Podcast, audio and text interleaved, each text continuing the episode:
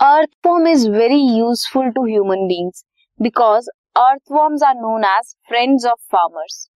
क्यों बोलते हैं उन्हें फ्रेंड्स ऑफ़ फार्मर्स दे बरो द सॉइल सॉइल को बरो करते हैं एंड सॉइल को पोरस बनाते हैं, जिसकी वजह से रेस्पिरेशन एंड पेनिट्रेशन होती है of the developing plant roots roots में क्या होगा?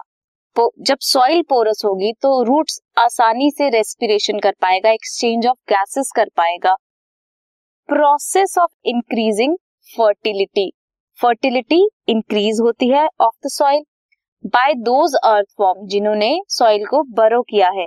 इस प्रोसेस को बोलते हैं vermicomposting they are also use as bait in game fishing जब फिशिंग करते हैं देन जो बेट यूज़ होता है फिशेस को अट्रैक्ट करने के लिए वो भी अर्थवॉर्म को हम यूज़ कर सकते हैं।